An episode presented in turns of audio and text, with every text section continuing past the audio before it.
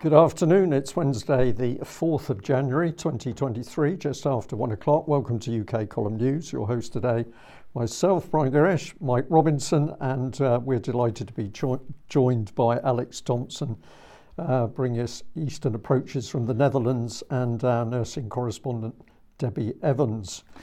We've uh, got a, a lot to cover. Yeah, so we started off Monday with uh, with the new variant uh, of coronavirus, which uh, is being called XBB.1.5, but actually it's got a new name to make sure that everybody's particularly scared of it. So uh, it's got it's the new variant is called Kraken. So it's not Omicron, it's not Delta, it's Kraken.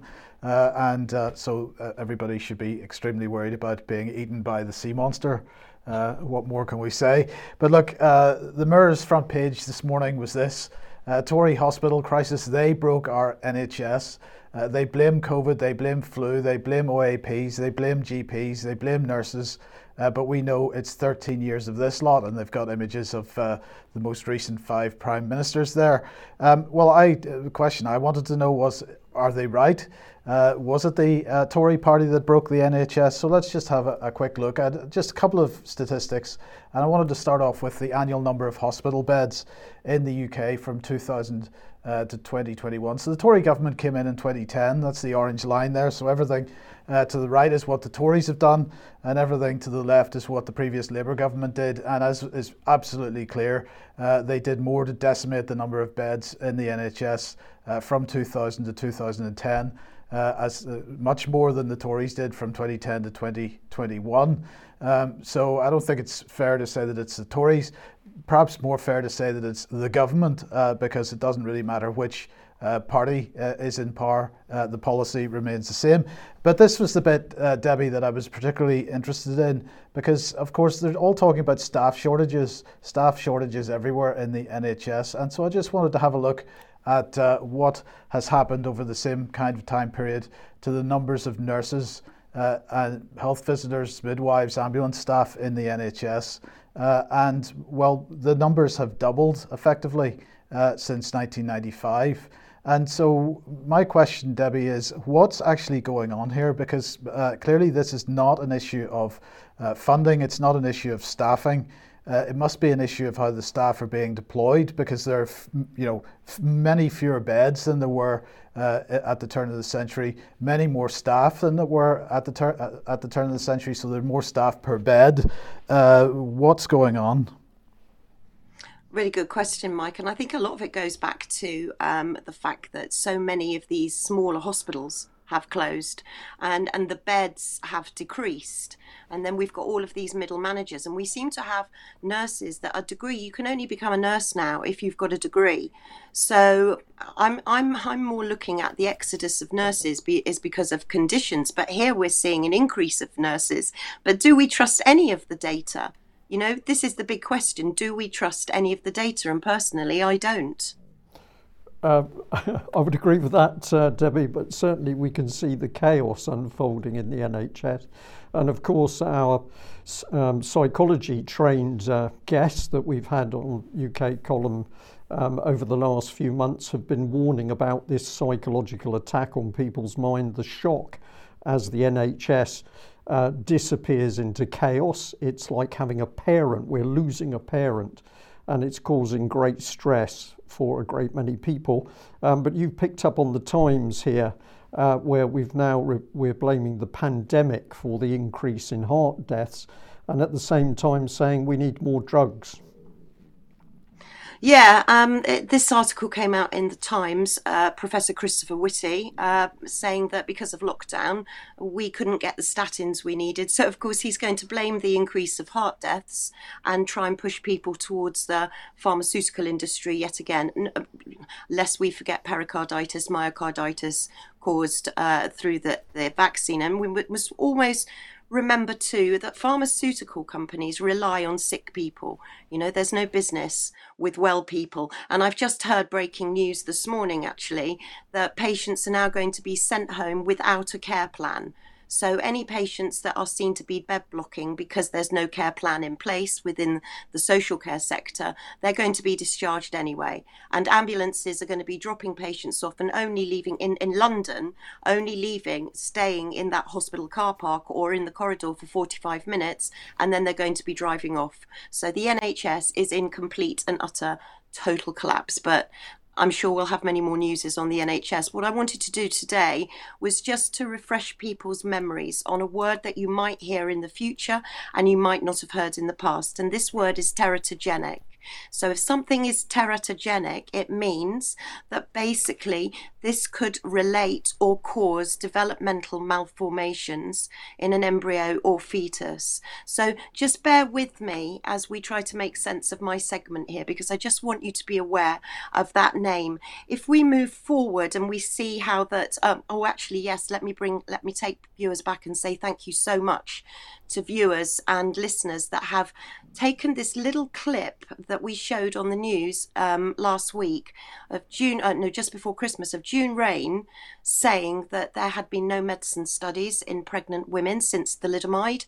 Um, thank you so much to everybody that's retweeted this. It's on UK column extracts. Kenny very kindly has put it up, so please do share it because this clip can really save lives. And, and a massive thank you also to Dr. Thomas Binder, who's been replying to those, and delighted to be able to say that we're now in contact with Dr. Binder, who's got the most extraordinarily brave account of what he's been going through and his account of uh, coronavirus and the whole scam. Um, we'll be speaking to him soon. But if we then move forward but go backwards at the same time and remember how um, something that affects fetal abnormalities or gives or manifests in fetal abnormalities, let's remember thalidomide. This was only 60 years on. And you know, if you look at thalidomide, this was never tested on pregnant animals ever. And in animals, when it was tested too late, it was found to be toxic and caused fetal damage in seven species. So the thalidomide was immediately withdrawn from the market, but yet thalidomide is actually still being used for myeloma. And I am hearing of increased cases of diagnoses of myeloma, so keep an eye on that. But even when we go back to look at thalidomide, um, we see what the Science Museum says about thalidomide. Thalidomide changed our relationship with new medicines forever. It took five years for the connection between thalidomide taken by pregnant women and the impact on their children to be made. Not only did thalidomide change people's lives, but it resulted in tighter drug testing and reporting of side effects. And this is where the yellow card was born. The yellow card was actually formed because of the thalidomide scandal. So when we when we look at these drugs that cause these absolutely devastating fetal abnormalities. Just want to bring people very quickly back to the select committee that we also showed where June Raine said that no medicine studies had been done on pregnant women since thalidomide. And I want to take you just back to that select committee, which was being held on sodium valproate. Sodium valproate is a, a drug that is, is being used still, as we'll see, but was used um, on pregnant women. This drug can affect pregnant women, their babies, and their babies' babies. So this is generational. So I just wanted to remind people about what these drugs are doing and the fact that we actually still are using them. And I've got some interesting clips, very short clips from the select committee. The next one that you're going to see, I believe, is one of um, is Janet Williams. Um, she is a representative from one of the groups, and she's talking about how many women are still on valproate. So, um, if we've got the clip, perhaps listen to this. With the MHRA. Um, when we started this in 2013, like I said, we had meetings um, after finding the archive documents with the Minister um, for Life Sciences and the Health Secretary at the time. and uh, around about that point there was about 37,000 women that were on the prescription for valproate. Um, as figures stand now, we believe there's 20,000 women still, still on the drug. Wow. Um, and I mean, the, the pregnancy prevention programme really hasn't got going. It's been there since 2018. And, you know, that we've still women coming to us saying that they've not um, been called in or they've had an appointment but the doctor's not brought the topic up. Um, there's ladies out there that don't have a, an epilepsy review or a bipolar review. Mm. So this information just isn't getting through. Mm. That's very powerful. Emma, do you have anything to add to that? So, as you can hear there, Janet Williams, who's actually the founder of the Fetal Anti-Convulsant Trust, INFACT, clearly said that there were still 20,000 women on sodium valproate and other, other there are plenty of other names for sodium valproate epilim is one of them as well so just bear in mind that there are 20,000 women. Now let's hear what June Raine had to say about the prescribing of sodium valproate. Thank you, Chair. Um, I've got a couple of questions. Firstly, about the anticonvulsant uh, usage. There will be some women who have epilepsy who need anticonvulsants in pregnancy um, or while trying to conceive. What guarantees can you give women today who may be looking to conceive be pregnant that they're being given the latest information about the anticonvulsants they're using during pregnancy and the relative safety of that? And what are you doing to monitor? Those women who are receiving anticonvulsants during pregnancy so you can identify any potential problems earlier so this doesn't take many years as it has in this case. After we issued the pregnancy prevention programme in 2018, we set up the Valproate registry, which has been extended to all anti-epileptics precisely for what you're uh, asking about, which is so that we could monitor switching and change. And the data we have have given some reassurance, as the Minister has said, but we have much further to go. But in a nutshell, the alternatives, levetiracetam and lamotrigine, are increasing in use in women of childbearing potential to the extent of about 30% increase. Mm-hmm. So we're seeing switching, and there is some evidence from our registry that women come off before they're pregnant. So these are good signs, but that doesn't take us away from the fact, as the CHM, the Commission on Human Medicines, has announced, that much more needs to be done to ensure that no one is on valproate if there is an effective alternative for them. No one should be on valproate, and yet we've still got 20,000 women, possibly more, on valproate. So I don't know, Brian, I'm sure you want to add something. I think you have got something to add. Well, I, Debbie, I just wanted, uh, for our viewers and listeners, I just wanted to reinforce the severity of what we're talking about here because when you listen to June Raine in a very calm voice, she's not talking about patient safety and lives and the damage to those lives. She's talking about switching and change. Let's have a look about what we're really dealing with here. Um, this is a BBC headline Disabilities caused in babies, excuse me, by epile- epilepsy drug, a scandal. Uh, here's some of the meat of the article. An MP has said harm caused to children after their mothers were given the epilepsy drug sodium valproate is an extraordinary scandal. It's thought that about 20,000 children in the UK have been left with disabilities caused by valproate since the 1970s.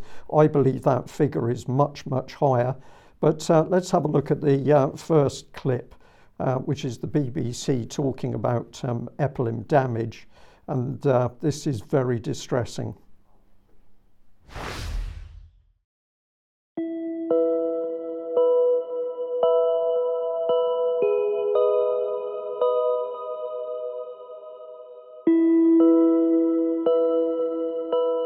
Think for Bridget, I talk for Bridget, I walk for Bridget, I live for Bridget.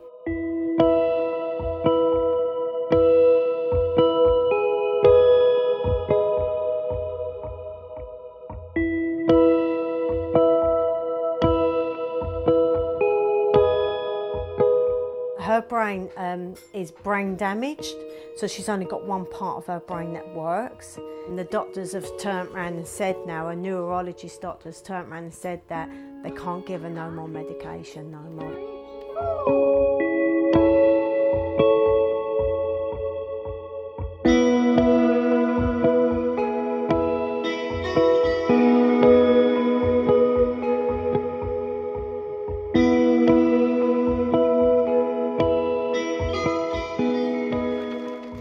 Breaks my heart. She has different kinds of seizures, and now she could die any day.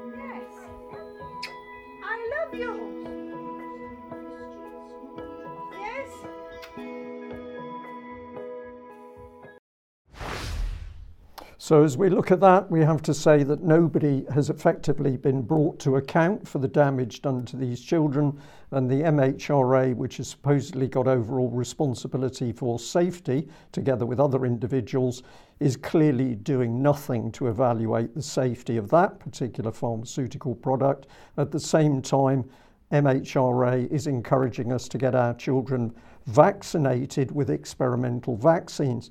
Let's have a look at the second BBC clip, which introduces a new problem that the damage isn't just done to one generation.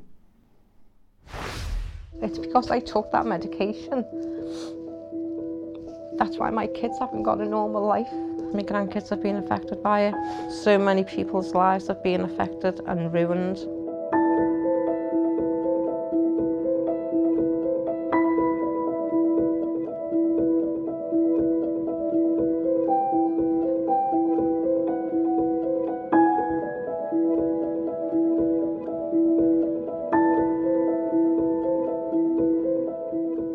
Of my kids couldn't cope and tried to hang themselves.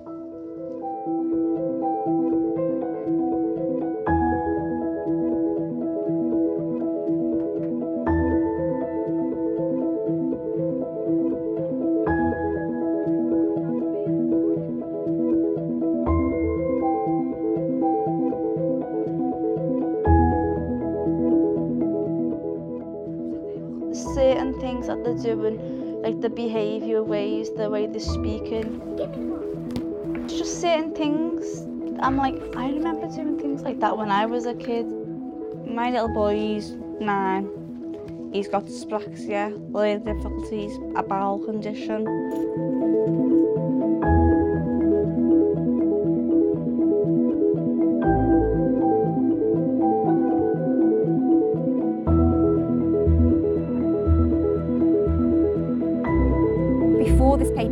We just didn't know. We had no evidence that it was going to be something that was an issue, and we were still learning about the longer term effects on the individual who'd been exposed directly to the drug. I do think my grandkids have been affected by it. I've had my worry with my kids growing up. I've got the worry again with my grandkids. How long is it going to go on for? So, Debbie, we've now got vaccines, experimental pharmaceutical products unleashed on adults, and now the objective is to get them into young children. Excuse me, the MHRA still do, not doing its job to protect the public. I don't know what you'd like to, to say in response to that. Um, I'd actually like to say that I think it's worse than that. I think the MHRA are willfully neglig- negligent and they are deliberately inflicting damage onto everyone, but specifically unborn babies who have no no voice, no rights nothing. I mean, it's simply shocking that the MHRA are doing this and they need to be exposed, as does the Commission for Human Medicines, who, by the way, don't call themselves a public body, so are effectively exempt from freedom of information. And at that point, very quickly, I'd just like to mention an amazing article by Nick Denham, who's a senior retired civil servant, who's put, who's written for the. Um, an amazing article, MHRA caught hiding crucial vaccine um, safety. Um, and I think that's in the Daily Sceptic, or uh, it's an amazing article where he's exposing the Commission for Human Medicines. So this is criminal, willful democide, in my opinion, Brian. Okay, thank you for that. Well, we'd like to highlight that uh, um, Derek and Joan By uh, were a couple who suffered as a result of the damage done to their daughter, Helena. Uh, Helena was the first child to die as a result of sodium valproate. Uh, this is the Guardian article, which people can find easily online with a picture of Derek, who's now deceased, and uh, Joan. And uh, we'd also like to encourage people to go to the UK column. If you search for UK column live special, paediatric and drug company abuse, you can find uh, an audio interview that we did with the boys, which is still available. However, we did lose some of the information about um, their plight as a result of the takedown by YouTube and uh, Vimeo. Vimeo, thank you, Mike. So let's just see June Raine here, responsible for safety. She says sodium valproate is kept under constant review, and this is the best that the government can say. Well, they're keeping an eye on it, but the reality is that we've got at least 35,000 children who've died or been seriously damaged. And it gets worse, Debbie, because uh, blood is the next big problem. Yeah, I just want to, to refresh people's uh, memories because there's so much going on in the news. We might we might not see some things, and the infected blood scandal um, has been going on for absolute decades. Um, the hepatitis um, C centre put out a statement there. You can just freeze the screen. I'm, I'm not going to go into it in too much depth, except to say that this goes back to the 70s and the 80s when it affected many people with haemophilia, um, and as a result, they contracted hepatitis hepatitis C and HIV. Those with HIV were given a, a, a payment and basically told put up and shut up. And those with hepatitis C have been fighting ever since. So um, I know you've got something to say about the um, hepat- uh, about the blood inquiry scandal too, Brian. Okay, thank you for that. Well, I just wanted to point um, viewers at some of the material. I'm using BBC articles here because they don't contain a lot of detail, but they do at least uh, highlight where the problem is. So, this is the BBC. What is the contaminated blood inquiry? Uh, infection of up to 30,000 people with contaminated blood. Thousands have died. And then we learn that a public inquiry has been taking evidence since 2019. Still no results. Uh, but real lives affected. Here is. Uh, one youngster, now an adult, who had se- severe haemophilia, uh, was sent to a special school, Lord uh, Mayor Treloar Co- College, which actually had NHS doctors on site. But what was happening is the children were given contaminated br- blood products and this caused huge problems for these children. So you can easily find the history. The point the UK column is making today is despite all of the evidence, all of the damage to the children, the suffering of their parents, the government, the NHS, the safety bodies such as the MHRA have still not got to grips with the problem. And you've got a little bit more on the inf- infected blood inquiry here wanted to highlight it. Well, you'll see the reason I wanted to highlight it, but particularly because, I mean, there's a whole new debate about vaccinated blood, unvaccinated blood, what's safe, what isn't safe, what's screened, what isn't screened. So the reason I'm highlighting it is because this has been going on for decades and it's still not resolved. It really is still not resolved. And yet here we are again, history repeating itself. So when I go to look at uh, Dr. Uh, Dame, sorry, June Raine, as everyone knows that I like to, I found that she'd actually been called to give evidence not once, not twice, but three times at the blood inquiry um, blood, uh, the, the infected blood inquiry. Now, please, please go to YouTube because, as you'll see from the first clip in a minute, they are not expecting very many people to watch this. Now, I've only been able to pull out a couple of clips because the first, uh, the first YouTube with June Raine is like one and a half hours of evidence. The second one is about 20 minutes, and the third one, which is specifically on yellow cards is number three. So please go to YouTube. We will be disseminating some more of this video because it is simply phenomenal. So have a look at the very beginning of Dame June Raine's evidence.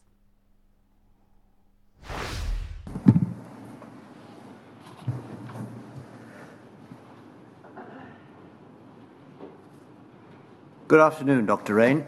Uh, my apologies to you for having been delayed a little bit in the start of your session. This morning's session was uh, continuing, um, but it's now time for, for yours. Let me explain uh, how things are done. I think you would have picked this up from having been here uh, earlier, but in any event, let me tell you. Uh, in the, the room, there are a number of people who have been infected and affected. Um, on your left, there are lawyers, including Miss Richards, who will ask you the questions once you have been sworn. Uh, on the back left, uh, there are representatives of the press. Um, you will be talking, however, to an audience beyond this room, both in this building, but more particularly, more numerously, I should say, uh, in uh, on YouTube and in live stream. Uh, they will number somewhere in the three-figure bracket. Mary.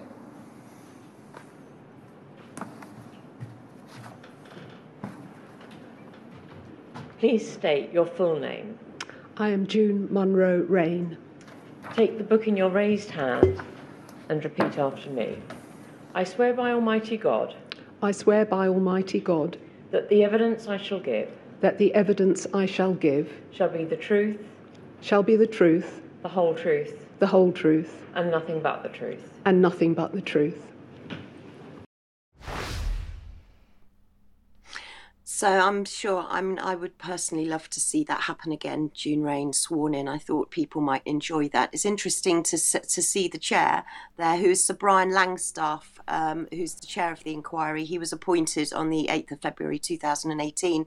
How he doesn't expect many people to watch this. Three three figures, he said. So please, everybody out there who wants something, who wants to feel as though they want to do something, please look at those YouTubes. Even if you just click on them and view for a little while, it still registers. Um, the KC, uh, King's Counsel, is Jenni Richards, and just one member of the Blood Inquiry um, board that I just want to mention because they do have a blood inquiry website is a lady called Jennifer Cole. She's from the Cabinet Office and she's um, also got experience with Tehran, NATO, um, into international terrorist kidnaps. So you'll be relieved to know that she's on the board. But let's just see some of the things. And honestly, this blood inquiry is so di- it's dynamite because you have to remember that Dame Raine is sworn on oath.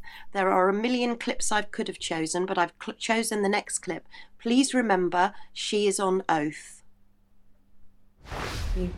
Um, so that's the only additional question I had. Do you have any questions for Dr. Uh, well, just one, which really arises out of that exchange.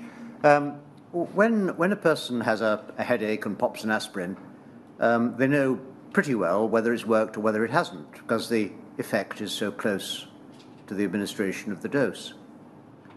Um, they will also know if they suffer any adverse effects on the same sort of basis, because it, there's a, an administration of a, a drug or, or, a product, uh, and there's a, a, a, problem which arises pretty quickly afterwards, uh, so that by process of the usual way that people work, they think, well, this is probably the cause of that. It may not be, but it probably is.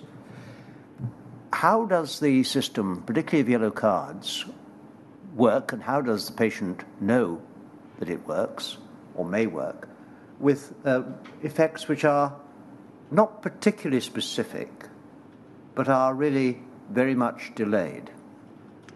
I think that's a situation where spontaneous reporting, the yellow card, will be less effective because of the challenge in attributing to a particular medicine that's been taken something that has happened much later on. It, it does happen, uh, but for members of the public, less likely.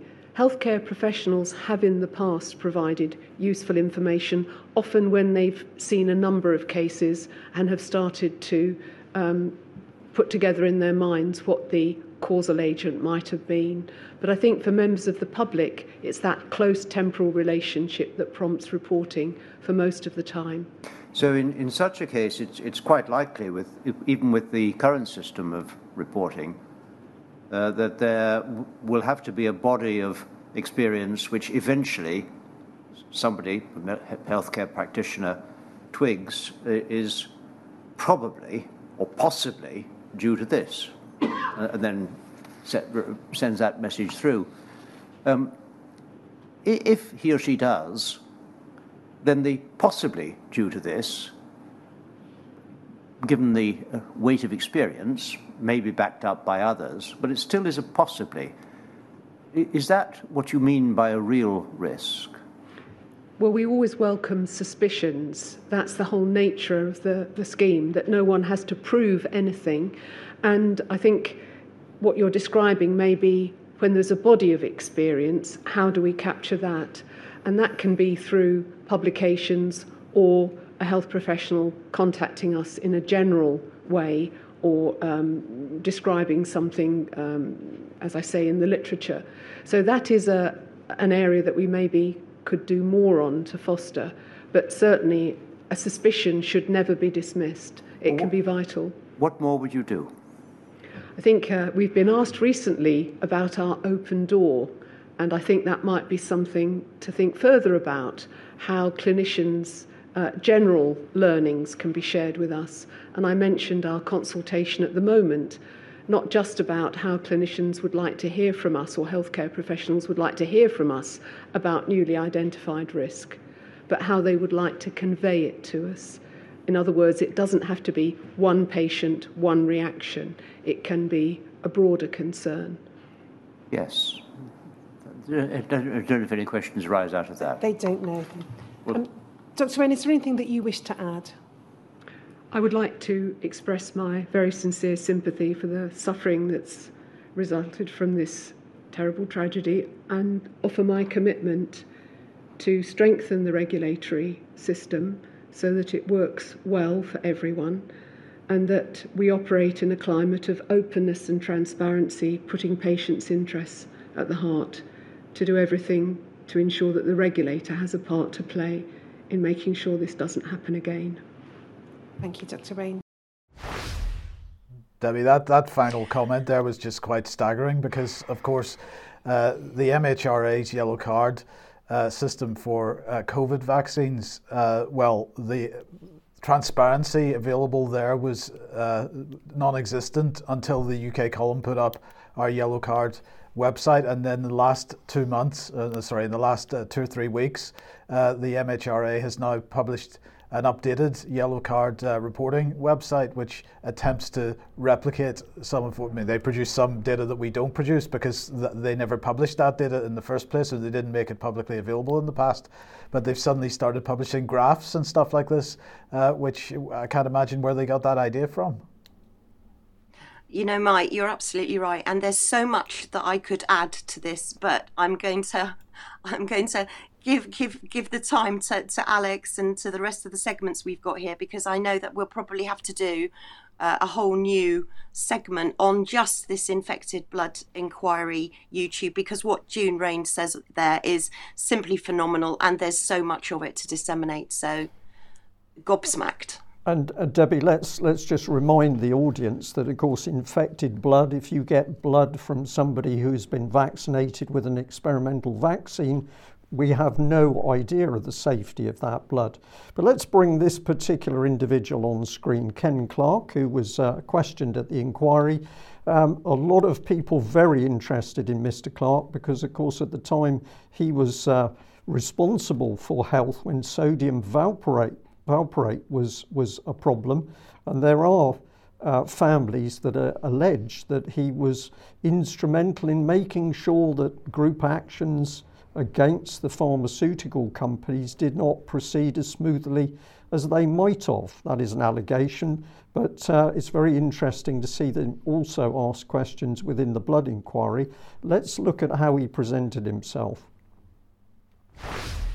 I don't recall any policy meeting, me as a minister, don't recall anybody ever asking me to take a decision on blood products.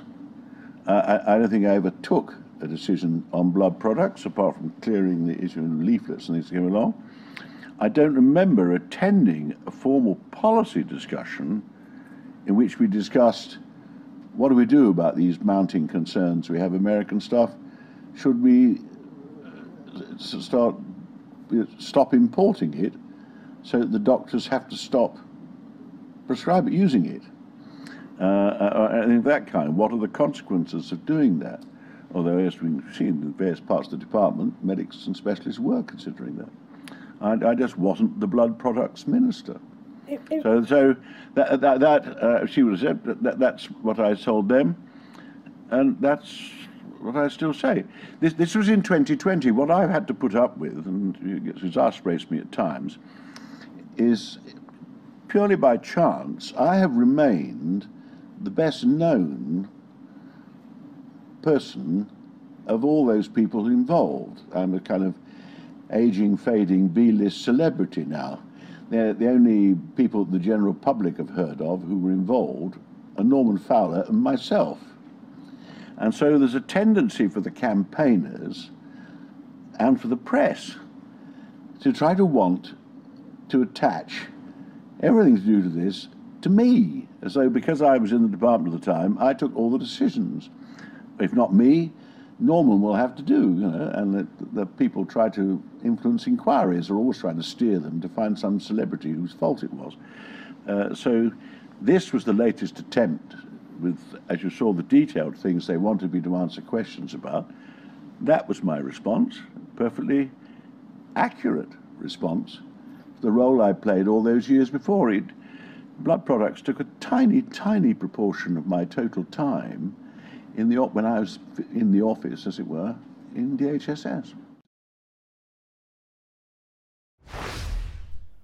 Well, a demonstration in my mind of unbelievable arrogance and certainly no apparent concern for the damaged individuals. But, Alex, I think uh, you wanted to comment here. You're muted, Alex. You're still muted, Alex.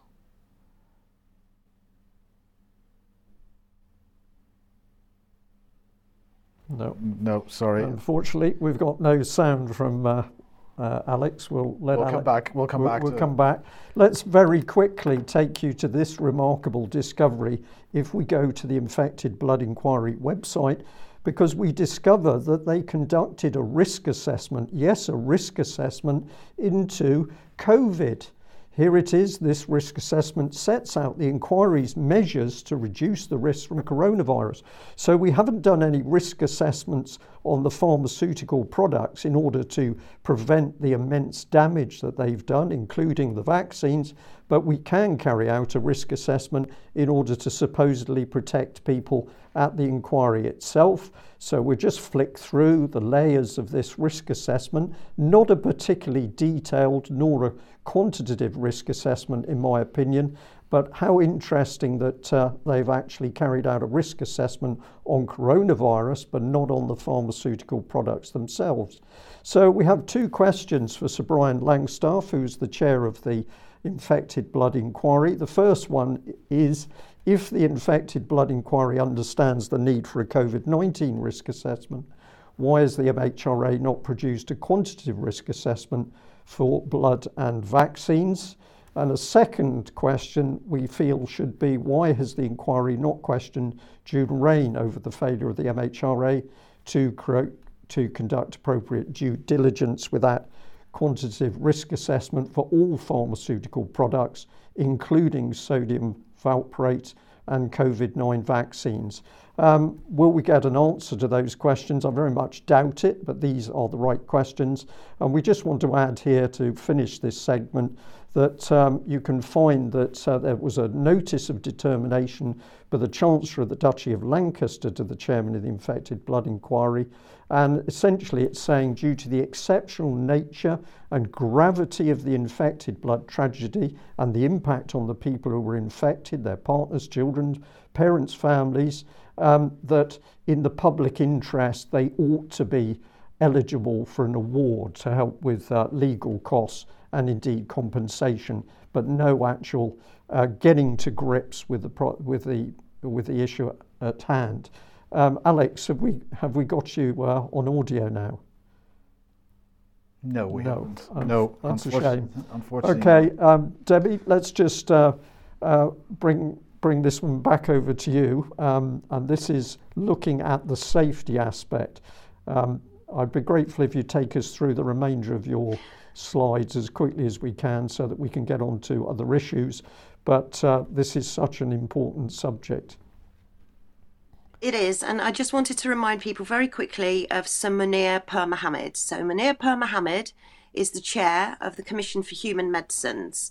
Now, you might like to see there that they've actually got a vacancy for a paediatric medicines expert advisory group. So that's not looking terribly good, is it? That they've actually got a vacancy. But bearing in mind what you just heard that June Raine said, and I quote, Suspicion must never be dismissed. Please cast your mind back to the letter that I received from uh, Professor Pirmohamed, and we'll just flash it up on screen. And, and please freeze the screen. We won't waste time in, in going through it. But on the second sheet there, and the bottom paragraph, it says the determination of whether reports of suspected adverse re- reactions are likely to be caused by the vaccines or are coincidental. So he's referring to suspicions as coincidental. He also goes on at the top to say there's no evidence of a change of cardiac related deaths when we clearly know that there are now. And he also goes on to clarify his position with regards to pregnancy. Um, and at the end, he says, actually, you know what, in the UK, 1,700 people die every single day. So, you know, that's probably what this has all been coursed through. So let's not let uh, Sir Munir Pirmohamed off the hook because still, as I'm speaking to you now, there are babies dying, there are stillbirths uh, rising, miscarriages rising, and the MHRA data is showing an increase um, in, in, in problems with within pregnancy and with babies when they're born. So this is a really, really important issue. And to be honest with you, pregnant women really shouldn't take anything in pregnancy you know, not even an aspirin. really, to take an experimental novel injection is insane, in my opinion. Okay, um, Debbie, you've just got a couple of uh, other topics here, very, very quickly, just to flag them up. And of course, the audience can always freeze the screen to have a look at the detail. Okay, well, the first one is from the NHS website with regards to an increase of dementia diagnoses. This is really, really concerning because they're doing pilots all over the country and they're diagnosing patients that aren't showing symptoms. Now, Alex um, has got my blog, and my blog um, goes into dementia and diagnosis. Um, so please check my blogs out because where I can't talk about a, a, a story in detail, I can in my blog, but this is a significant story. Then we've also got a very worrying story in that nine out of 10 people are trusting community pharmacists. Now, we know that community pharmacists are going to be replacing GPs, so we really don't we don't want to be seeing this. Pharmacists are not trained doctors. They also don't have your medical history. There's a trial in Cornwall. So if you go into a, a, a I say a chemist, and they are chemicals, but if you go into a pharmacist in Cornwall with a cough and you want a cough medicine, you're likely to have to answer 20 questions uh, or get a referral straight to the hospital. So anybody popping in with a urinary tract infection or a cough could end up being rerouted to the hospital. Equally, we've got the NHS rolling out medical devices for diabetes patients, and we've also got the UK announcing that we're going to eliminate hepatitis C um, ahead of the rest of the world. Well, that's interesting, isn't it, considering what we've just been talking about with the infected blood um, scandal. So there's loads of NHS stories coming up, but there's just a few of them to, to highlight. Um, my next my next little piece is, and I will let you freeze the screen on this because I wrote a freedom of information to my GP asking if they were signed to non disclosure agreements, how much revenue they'd received from the COVID vaccination programme, and also how many patients within my practice had died. My practice has approximately 8,000. I don't know if you want to read out a couple of the bits, it's a bit small for me, Brian, and I don't want to take up too much time, but basically, we can see that GPs are signed up to non disclosure agreements, but I'll let you take that further, Brian. Okay, well, the first statement of importance is uh, they say I'd like to point out that there aren't straightforward answers to some of your questions. That's always the start of a smokescreen for me. Um, but it, it, then goes on to talk about the Green Book and says, unfortunately, separating out which doses were given when and by which provider and hence which level of reimbursement was attracted could be a huge undertaking. So they can't answer details about that but it says, as outlined on our practice website, um, we are a research active practice as such. Research GPs and other staff have non disclosure agreement with research companies. So we're now learning that your medical data is even being used by your GP uh, in partnership with the pharmaceutical companies. That doesn't give me a warm feeling. Um, right we got to we got to move to, on. We need to move on, Debbie. We'll we can cover this a little bit more in the extra time. Uh, but thank you for that comprehensive segment. Okay, if you like what the UK column does, you'd like to support us, uh, please head over to community.ukcolumn.org. You can become a member there. There are other ways to help us out as well. Uh, you can pick something up at the UK column shop, uh, but please do uh, continue to share material on the various platforms. Okay, we've got a reminder of um, Truth Be Told in Edinburgh on the 7th of January at 1 pm, St Giles Cathedral, which uh, David Scott would like us to remind the audience. And uh, where does that take us? It takes us to some mentions if we've got you, Alex. Yeah, Alex, hopefully uh, a couple of articles on the website. I hope I'm in the land of the audible gentleman. Yes, you are indeed, yes. Good, very well. So, in the comment section near the bottom of the homepage, ukcolumn.org, you will find not only Debbie's blogs, uh, as previously mentioned, and if you click on her name in red, you can get to the previous blogs, like her Christmas and New Year specials that you might have missed, but also in that section is Mark Anderson's piece on catastrophic contagion, which he's reported about on UK Column News uh, orally for us. Uh, it predicts uh, that it's an exercise held in New York City in October last year with the usual sponsors, uh, the Gates Foundation, chief among them. Um, here's another fictional scenario uh, an, an, enterovirus being spread by respiratory uh, infection in the fictional scenario of 2025. Um, this time, there was a big emphasis, as you can see on screen at the moment, on squashing information. Mark Anderson opined that this focus strongly suggests that another monopolistic push for vaccination is likely waiting to be declared. Uh, there is even more. This is why we put it in the uh, comment section rather than article. He he gives more of his opinions, which I won't read out, but he goes back to the founding um, of the uh, World Health uh, Organization under the Canadian notorious man to some of our viewers, George Brock Chisholm, who was quite open about abolishing nations and religions, like many of the bien-pensants of his era, Huxley and Wells among them. So there is that. Uh, also, Debbie has published a piece which we have put on the article section uh, asking what Medicrime is. Now, she originally wrote this in summer, but we have been holding back until now to publish it. We thought now would be a good time with the renewed focus on the MHRA and particularly the letter that she's had from, we think he's deputy head of enforcement, but it seems to vary, Andy Morling, of whom a letter is also going to go up soon, as Debbie promised. Uh, in this category, Debbie asks whether family doctors, known as GPs in Britain, are possibly committing a medical crime by not having obtained uh, obtained uh, informed consent before jabbing. And she goes on to talk about uh, the non trained people who, as volunteers or low level draftees, jabbed people who then suffered hundreds of thousands of suspected adverse reactions to the COVID jabbing. And Debbie points out that every injection has been administered by someone, and those someones would appear to be complicit in and potentially liable to be convicted of a medicrime. Read both of these with care, and the comment that I was ab- about to make with regards to um, the Secretary of State for Health, uh, Kenneth Clarke, the supreme arrogant one, and then more latterly Jeremy Hunt, uh, is this. Uh, Andrew Bridgen, the MP for Northwest Leicestershire, has been doing a number of interviews with dissident media, James Delingpole, uh, Irreverent podcast, and then also with NHS 100K.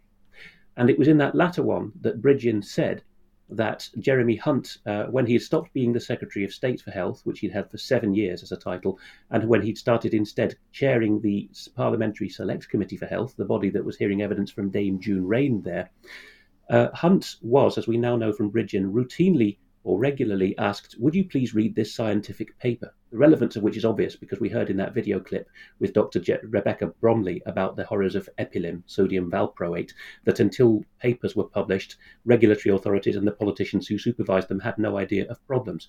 What Bridgen has now testified is that Hunt said, Stop sending me these um, papers. I am not able to read them.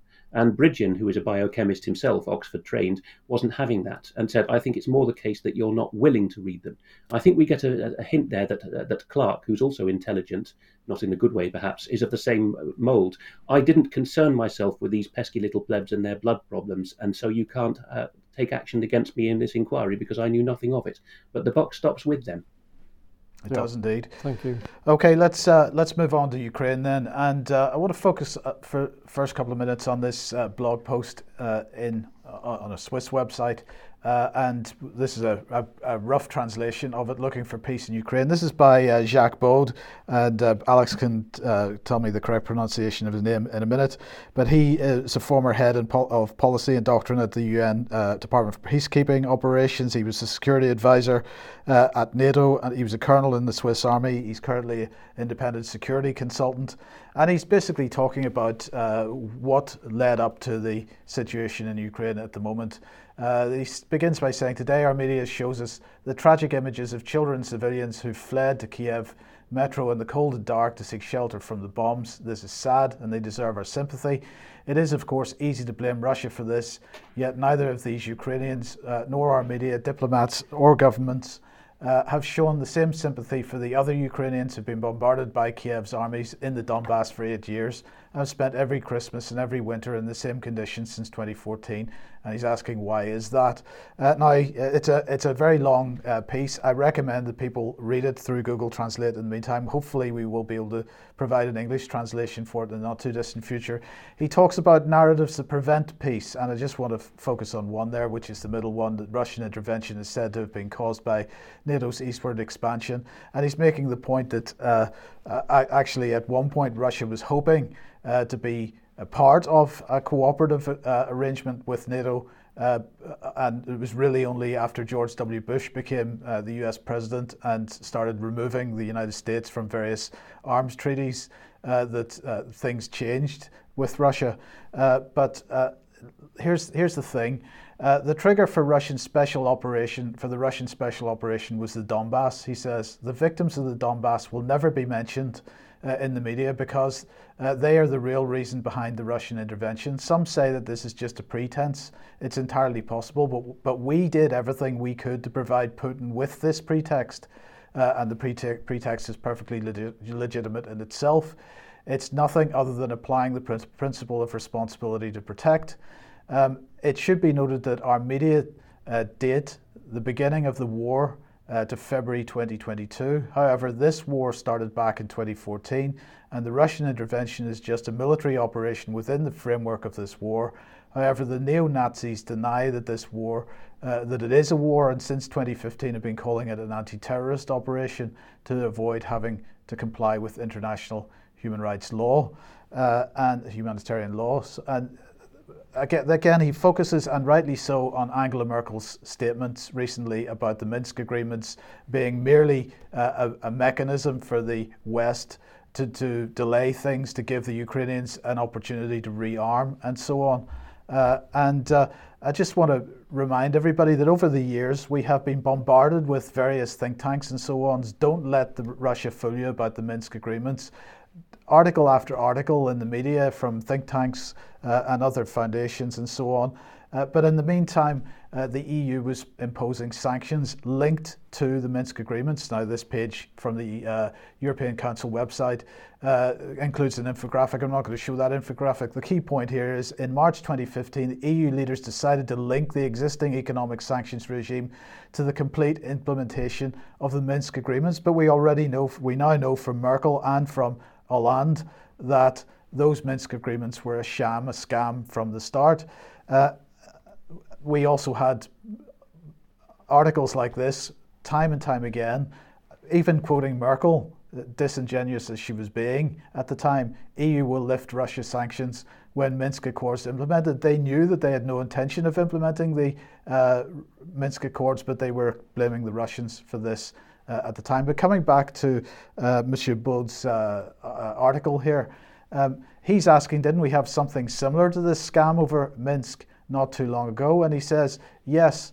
Uh, that immediately reminded me. Uh, that immediately reminded me of the situation with Frank-Walter Steinmeier in 2014. One must not forget that shortly after the coup, sorry, shortly before the coup in Ukraine, a five-point plan was negotiated. Steinmeier, as German foreign minister, French Foreign Minister Fabius, Polish Foreign Minister Sikorski, and diplomatic representative of Russia were present, as well as the opposition leaders and the Ukrainian President Yanukovych.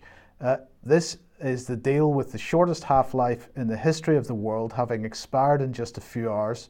When I asked the then Foreign Minister uh, the, and current federal president Frank Walter Steinmeier about this in committee, he replied that Yanukovych lost the basis of this agreement by fleeing from Kiev to eastern Ukraine and later to Russia. And Alex, this is just an incredible statement, I think, because what what we're seeing is the absolute disingenuousness of the entire process. The, the suggestion that Yanukovych ran away from Ukraine, remembering that he ran away in fear of his life because of a coup taking place at the time, and therefore blaming him for running away as the excuse for not impo- implementing a peace deal is just incredible this is how the West tends to treat its patsies. Uh, the only thing open to serious doubt is there's a persuasion, including Joel Skousen, that say uh, the West must have been in on this deal, uh, or rather, Russia must have been in on it at some point in 2014 because the Berkut crack troops uh, inexplicably didn't open fire on the protesters during that coup. Uh, otherwise, what you've set out uh, from Colonel Baud's uh, writing and speaking is, is spot on, of course. And Baud's book is only available in French last time I checked, but we'll put the link to that in the show notes and hope that a translation of that book is, arrives in English in due course. He's taken a very dispassionate view of the situation. He's describing the foreign ministers of France, Germany, Poland, and Russia there because that is the Minsk format. And the Ukrainians, uh not just their supposed cheerleaders, but those more sceptical within the UK column stable of contributors too, like Iain Davis, who's got a forthcoming piece with us on multipolarity, which takes a much more uh, sceptical line on Russia than some of us. Davis too is, is pointing out in that forthcoming piece uh, that the Ukrainians never had any intention of implementing Minsk. No secret of that. In addition to Merkel's revelations and Hollande's revelations, the Italian press has got into far more detail just in the last month. This has been taken note of uh, in Brussels there, there was never any implement in, in, intention. I think we've mentioned recently that there was a uh, the Ukrainians on the on the eve of the 2022 open hostilities, and Iain Davis correctly says it's the continuation of an eight-year war, as does Jacques Baud.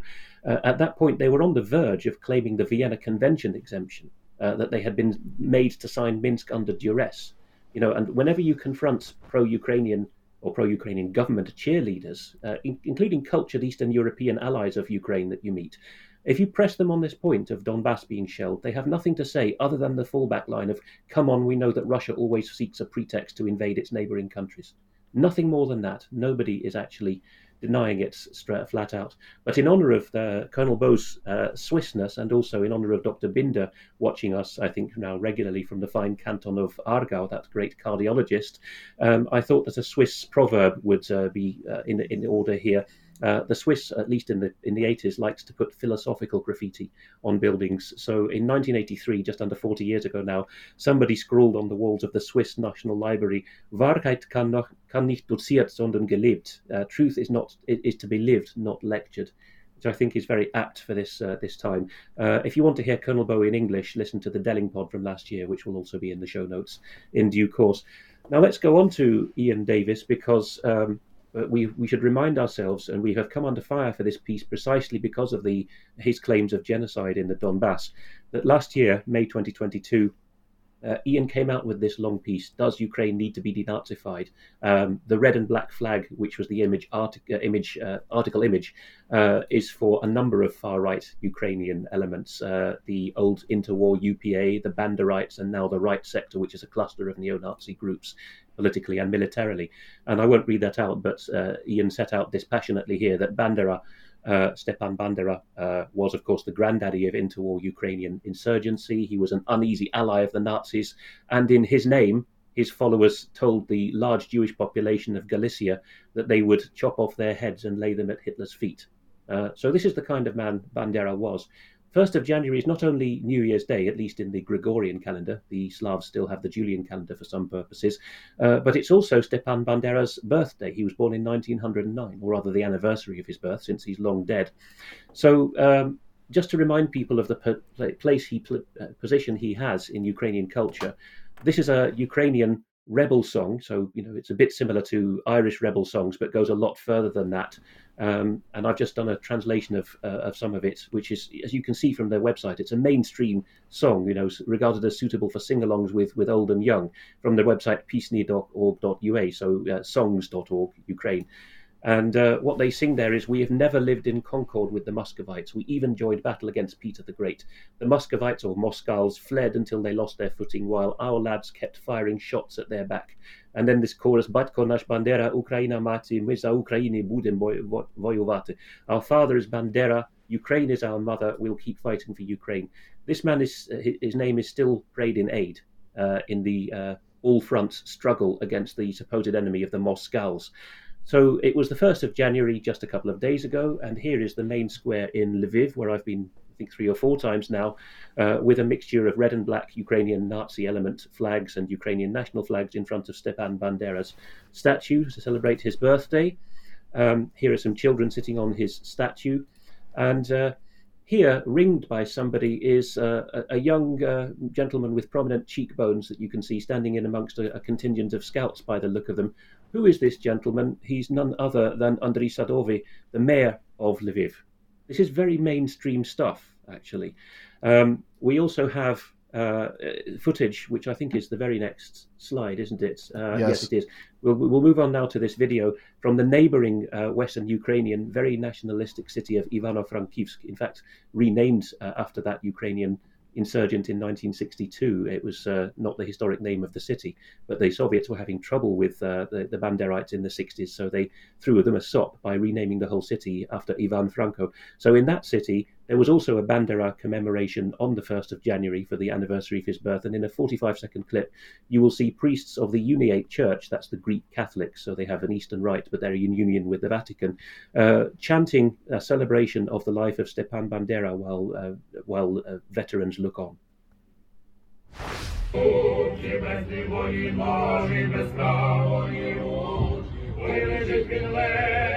Теплі муки, без лівої ноги, без правої руки.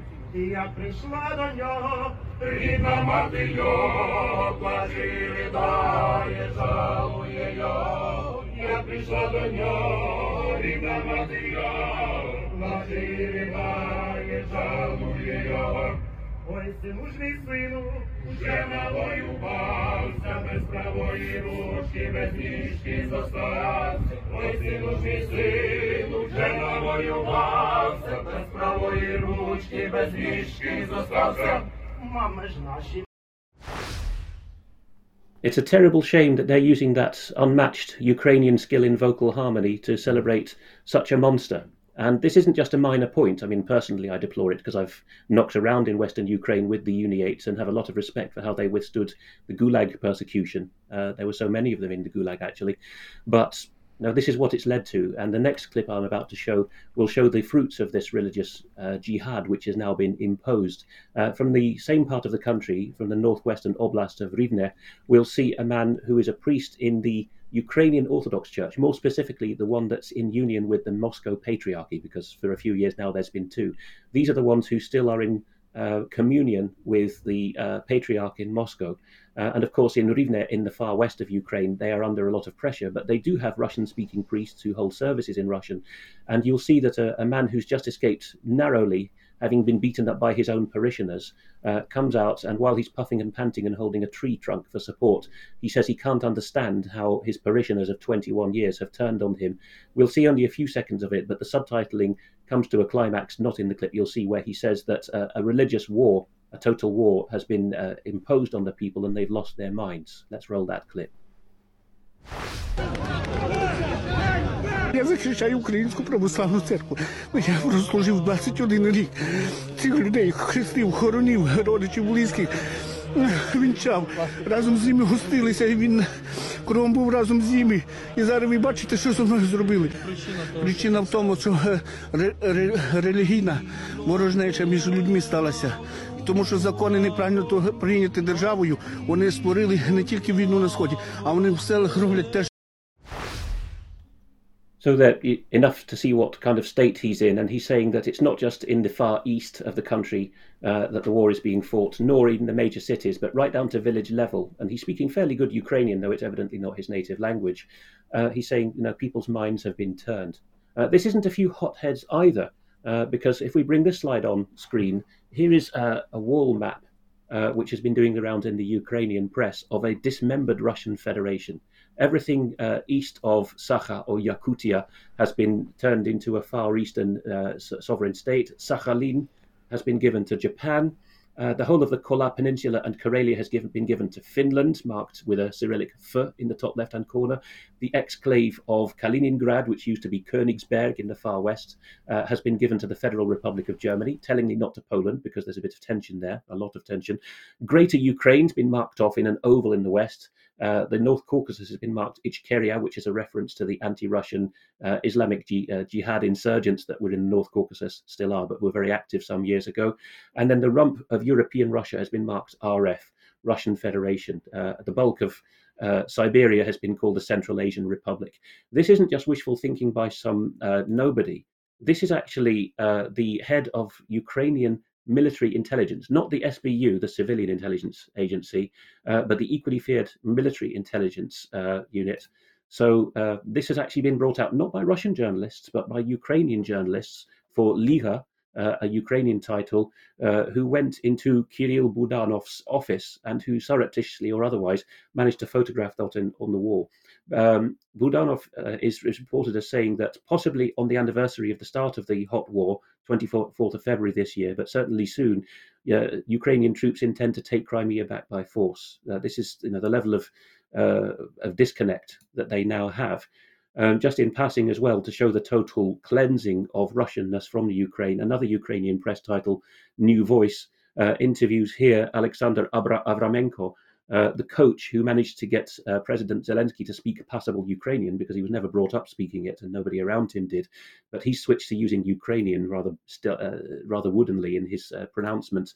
Uh, this is his language coach, and he's now saying that in 20 years the Ukrainians will have made a psychological switch and there will be no Russian speaker spoken in Ukraine. He says there's, there's, there's, there's no more animus for it, and the next generation will have learned not to speak it. So it's not looking fo- hopeful certainly compared with you know the standards that uh, that European nations are supposed to stand up sign up to with the Council of Europe and the OSCE to respect national minorities. But let's move on to uh, more Ukrainian news. Uh, one of the many tranches of loan which the Ukrainians have recently received from Europe, and we've been reporting on it, uh, is one of 200 million euros from the Netherlands. It's a preferential loan. Uh, interest is accrued on the loan amount at the annual interest rate equal to the basic interest rate of the IMF. Final repayment of the loan is carried out 10 years from the date of the loan settlement. Credit funds are intended for financing expenditures of the general fund of the state budget. This looks like a trap to me, and we've been reporting on it before. More detail from Bloomberg. President Zelensky has announced, we don't know whether he'll be going in person or doing one of his famous video uh, olive t-shirt video appearances, but Zelensky has been uh, has been saying that he's going to appear in some form at Davos very shortly, a couple of weeks from now, to uh, participate formally uh, in U- in uh, the World Economic Forum on Ukraine's behalf, and he's been talking to Larry Fink of BlackRock over a post-war reconstruction fund. And uh, Zelensky also had a video call with uh, Fink in September about this. If we go to the President of Ukraine official website, we can also see that he's talking about that. I'll skip over for, for lack of time, but you can see that he's thanking Larry Fink for the professional team that BlackRock has allocated to advise him on re- reconstructing the country. Uh, it's looking a bit like the country is being owned lock, stock, and barrel now. Mm. Uh, we were tipped off to this as well by uh, a European source. The Danish Ministry of Defense last summer uh, had people come to Copenhagen. There is the olive t-shirted one uh, doing his video wave again, and uh, this is the Danish Prime Minister talking to Zelensky in summer uh, about a conference of donors. This one just seems to have bled dry. Uh, people seem to be forgetting that there's a limited and single f- source of money in Europe ultimately. So uh, the idea was that Western donors were going to drum up support, and that seems to have petered out. So uh, an Eastern European source tipped me off, and it takes one to know one really, saying that uh, the forthcoming conference in Kiev, the first donors conference being held in Kiev, now being reported by Agence France Presse via the Voice of America, this is quite a breakthrough. So on the 3rd of February, a month from now, Ukraine and the EU will hold a summit in country. How are those vast uh, diplomatic entourages going to be provided with security while the city's under fire? I have no idea. Perhaps it's symbolic. Uh, but this, now the EU has had a super deal to clear the way for Ukrainian uh, uh, assistance. The remaining member states have withdrawn their objections, been bought off.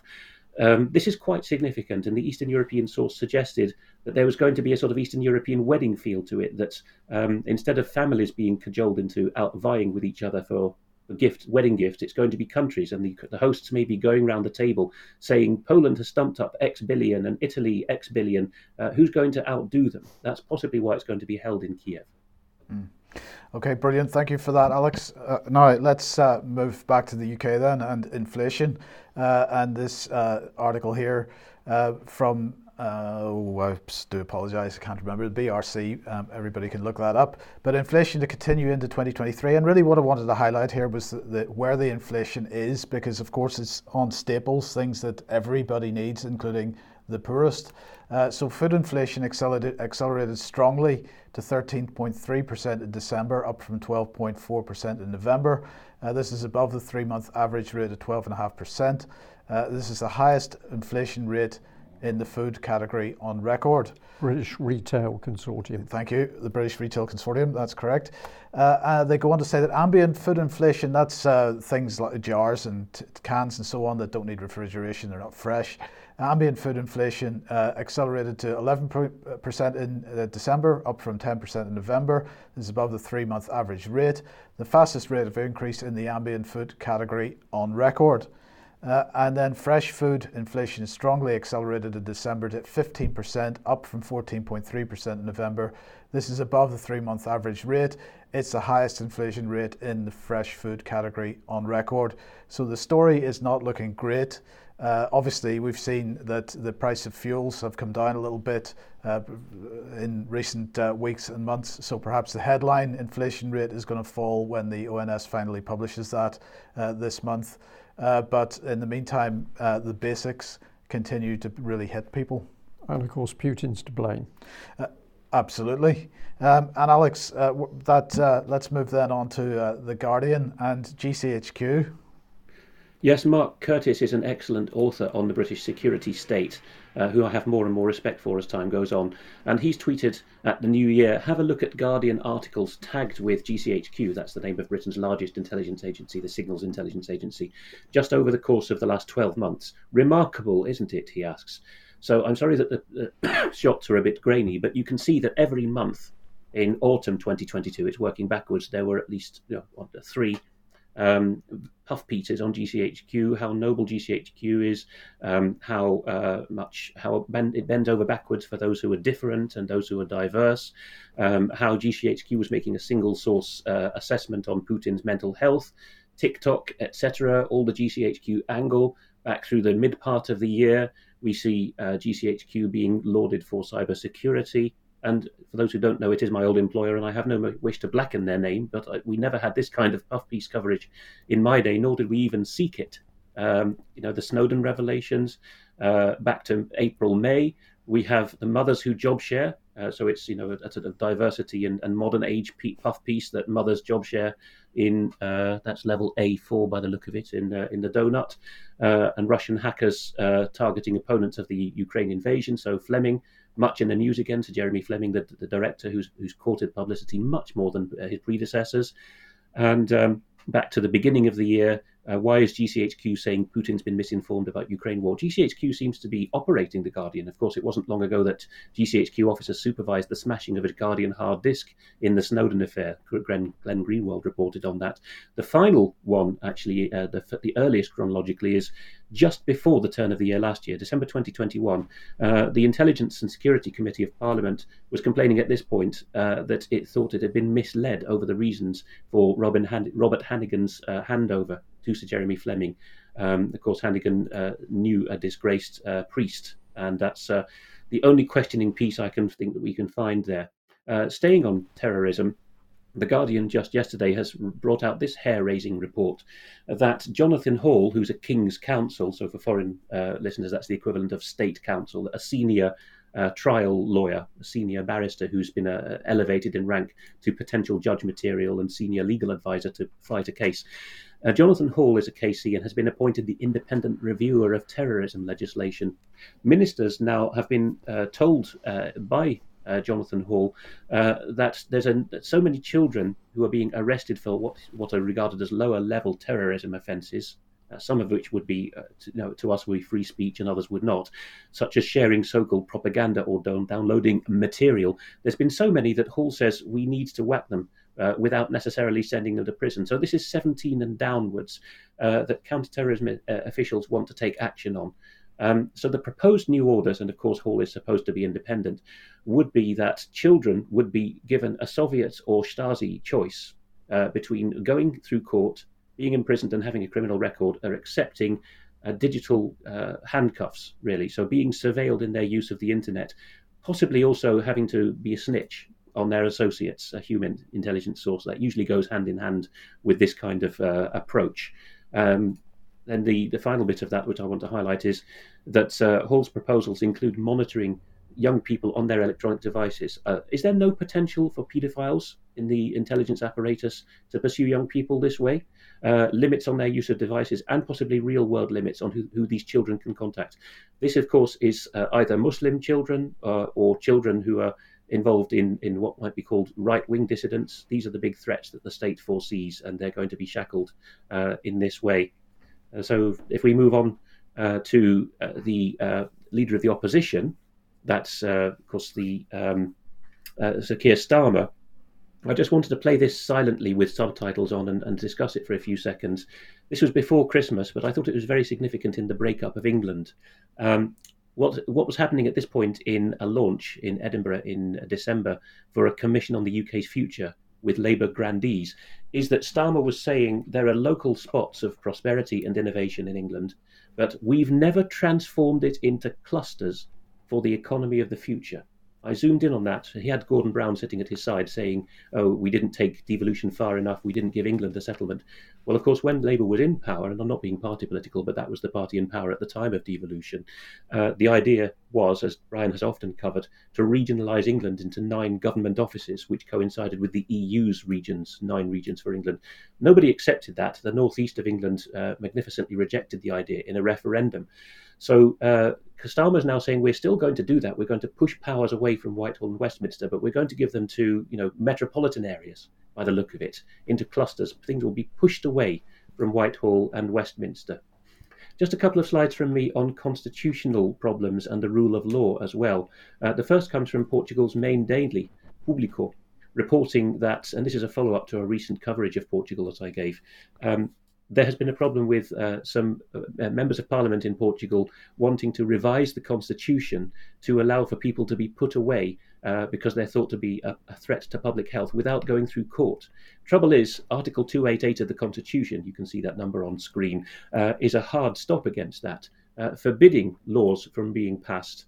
Uh, or even debated, which would infringe basic liberties, such as going to prison without trial. So uh, the uh, ADN party, the National Democratic Alternative Party, uh, which is now associated with Judge uh, uh, Rui uh, Castro Fonseca, which I think da, da, Fonseca, some of you will know, was the dissident magistrate during COVID.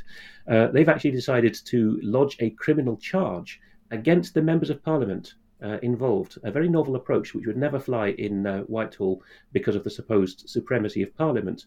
Uh, but there are constitutional conservatives uh, in, in various European countries now, Portugal being one of them, who think that a, a, valid route is to prosecute members of parliament for acting outside constitutional parameters, even in framing laws. Even if they were told from on high, from international controllers, to do these certain things, they're not immune from prosecution as a result. There's also a Hungarian think tank allied with uh, President, uh, uh sorry, Prime Minister Orban's government in Budapest called the Mathias Corvinus Collegium and uh, the head of its media school, Boris Kalnoky, has written in Corvinak, which is their uh, well, knowledge base, basically their blog, blog page, uh, comparing the rule of law in Hungary and in Germany. Hungary always gets bashed over the head in the EU for not observing the rule of law. And I won't read through the text, but lots of detail here pointing out that Germany has brought in um, the absolute reversal of the rule of law, spying on neighbours, overturning or reversing the burden of proof for those involved in, in the civil service, that they can be fired unless they can uh, prove their innocence. And so uh, Kalnoky is saying, imagine that you're a teacher, and if you like, dislike another teacher in your school, perhaps because you're a left wing activist, uh, you just denounce them. Or in a private company, you envy a colleague's job and would like it for yourself. Just report them This is perfectly fine in Germany, but if Hungary were to do the same thing, of course, it would be accused of breaching the rule of law. So we see more and more how flimsy this uh, this idea is. Uh, Any comments on that? I think we're nearly at the end. We are. Well, I think my only comment, uh, Alex, is it's very interesting to see Western societies clearly becoming more draconian, or at least trying to get the legislation in place to do that. And it's something that's happening within a number of different nation states. So ultimately, we must be looking at a globalist policy to do this. But I appreciate we haven't got time to debate that further in this news. Um, look, we're just going to end with a couple of uh, final slides here. Alex, the first one is it an apple? Well, it looks like one to uh, some people, but to me it looks like a banana. The, the, the meme says this is an apple, and a picture of a, of a banana. If you see anything else, you're a Putin puppet. Um, here is not what we hope will happen this year, but a sketch on the uh, state of the world at New Year. A nuclear explosion is going on in the background, and uh, 1950s American mum and dad are reclining in their comfort seats, and the children have noticed the explosion and are pointing at it and saying, "Look, Dad, it's 2023." Yes. And, uh, yes. Here's one. Yes. Here's one from uh, from Debbie. Uh, yes, gentlemen, I'll I'll let you read them out because I think I think they're well. Well, we'll just read we'll just just read loved. out the first one because it's it is it is extremely disgraceful. So it And it says made us laugh. Yeah, it made us, it made us laugh. So it's a, a picture of a bull, and it says, "If you're confused about gender, try milking a bull. You'll learn real quick." And, and I think I think we'll Thank let you to Peter. Yeah, I thank you to Peter, by the way. Peter sends me all my memes, so thank you so much for those. Yeah. Okay. Um, uh, just in closing, I'd like to thank uh, Debbie and Alex, particularly today, for such excellent segments. UK column very much focusing on what we see as the key issues affecting people's minds. Well, in the case of the of the uh, NHS, it's also affecting uh, physical health. Um, but these two issues of the war in Ukraine and the breakdown of the NHS uh, in our view, being used as the main drivers um, of public uh, mood and viewpoint. And we need to understand what's happening here. If you're still having trouble understanding what's taking place uh, in UK and Europe, Western Hemisphere, try starting from the position that we are being attacked by our own governments. We'll leave you there to have a think. We've got a, um, a video clip to play out. I don't know whether you want to just give a brief introduction to this, Alex, and we'll say thank you very much to our audience. It's Lukas Lyon. That's Lukas with a K. You'll easily find him on YouTube and in other social media. And he's asked us to play this uh, comment of his on the digital age. The song is called Digital Age. It's the most recent song on his channel. And because he's under heavy censorship now, and we've played him in the past on 1984, we thought that this would be an excellent way to play out uh, an episode and encourage people to buy his music. Man or machine, the definition's getting blurry. Organic till death, I'll never let them convert me. I think this is what they've always been planning. Get us hooked on the gadgets, don't worry about the damage. The younger the better, get them on the phone while they're in nappies. That's how you create a population of addicts. They set traps for the masses, these black mirrors are black magic programming. Yeah, I see cyborgs caught in a mind war. Silent weapons, this is what they were designed for. Smart watch, smartphone, smart city, smart home. I don't really see how this is smart though, nah, bro. Mass surveillance and monitoring digital cages, they're locking you in. They want a digital age, but I ain't gonna be a digital slave. They ain't gonna put a chip in my brain, and I ain't ever gonna give my spirit away, nah, nah. Can't digitize me, can't digitize us, can't digitize we, nah, nah. Can't digitize me, can't digitize us, cause we're living life free. Kids these days can't survive life without a device in their eyesight. Deep human connection has gone bye bye because they'd rather connect to the Wi Fi. My, my.